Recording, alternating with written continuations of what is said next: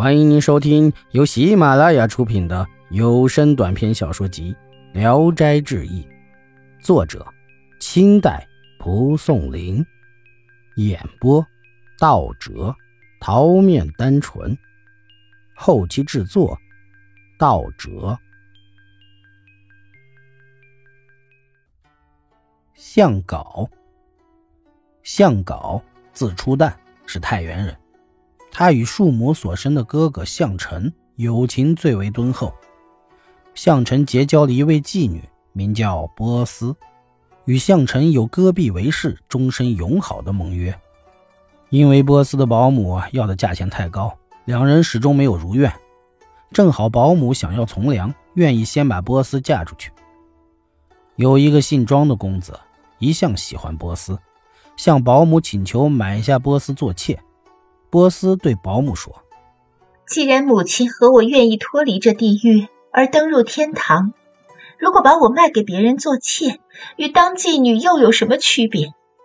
如果肯依从我的志向，只有向成才合我的意。”保姆答应了，并把他的意思转告向成。当时向成的妻子死了，尚未再娶，他非常高兴，竭尽家中所有的钱财，把波斯娶了回家。庄公子听说后，恼怒向臣夺走了他喜欢的女人。一次在路上偶然碰到向臣，便大骂一顿。向臣不服，庄公子就叫随从毒打向臣，打得都快要死了，他们才走。向稿听到消息，急忙跑去看，他的哥哥已经死了。向稿不甚哀痛悲愤，写好了状子到郡城去告状。庄公子对上下官府都行了贿。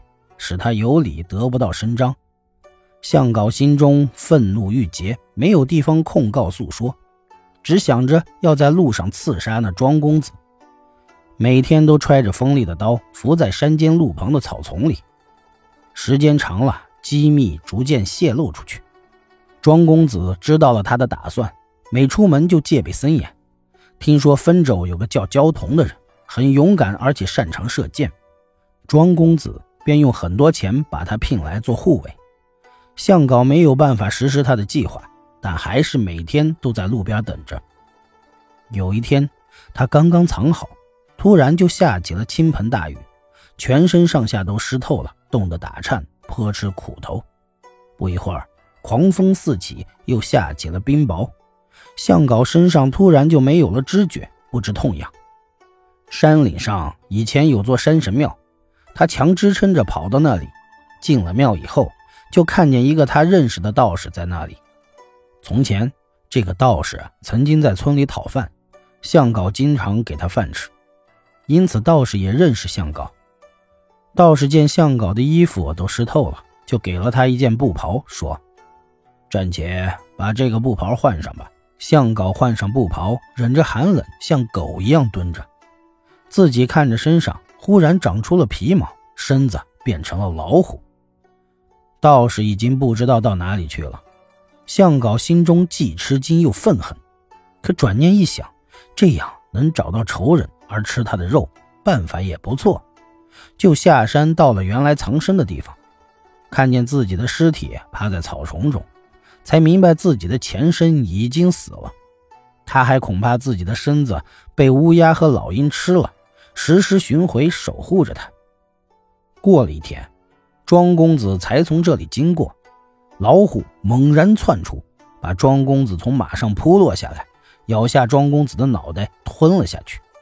焦桐调转马头向老虎射了一箭，射中了那老虎的肚子，老虎倒下，接着就死了。向稿在荆棘丛中恍然好像一场大梦初醒，又过了一个晚上。才能行动走路，昏昏沉沉的回到家里。家里人因为他一连几晚上都不回来，正在惊骇疑惑。见到他，都高兴的前来安慰探望他。向稿只是躺着，反应迟钝，不能说话。过了一会儿，家人听说了庄公子被老虎咬死的消息，争着到床头，高兴的告诉他。向稿竟然自己说：“老虎就是我。”接着就讲述了他奇异的经过，这事儿从此传播出去。庄公子的儿子悲痛父亲死得太惨，听说以后很恼火，就去告了相告。官府认为这件事很荒诞，而且没有证据，置于一边，不予理睬。易史是说：“壮士完成志愿，必定有去无回，这是千古最遗憾的事儿。借别人的身体以杀死仇人，从而活命，仙人的法术真的是很神奇呀。然而天下令人发指的事情有很多，只是心有仇怨的人一直是人，可惜不能暂时变作老虎。”本集演播。到此结束，谢谢大家的收听。喜欢请点赞、评论、订阅一下。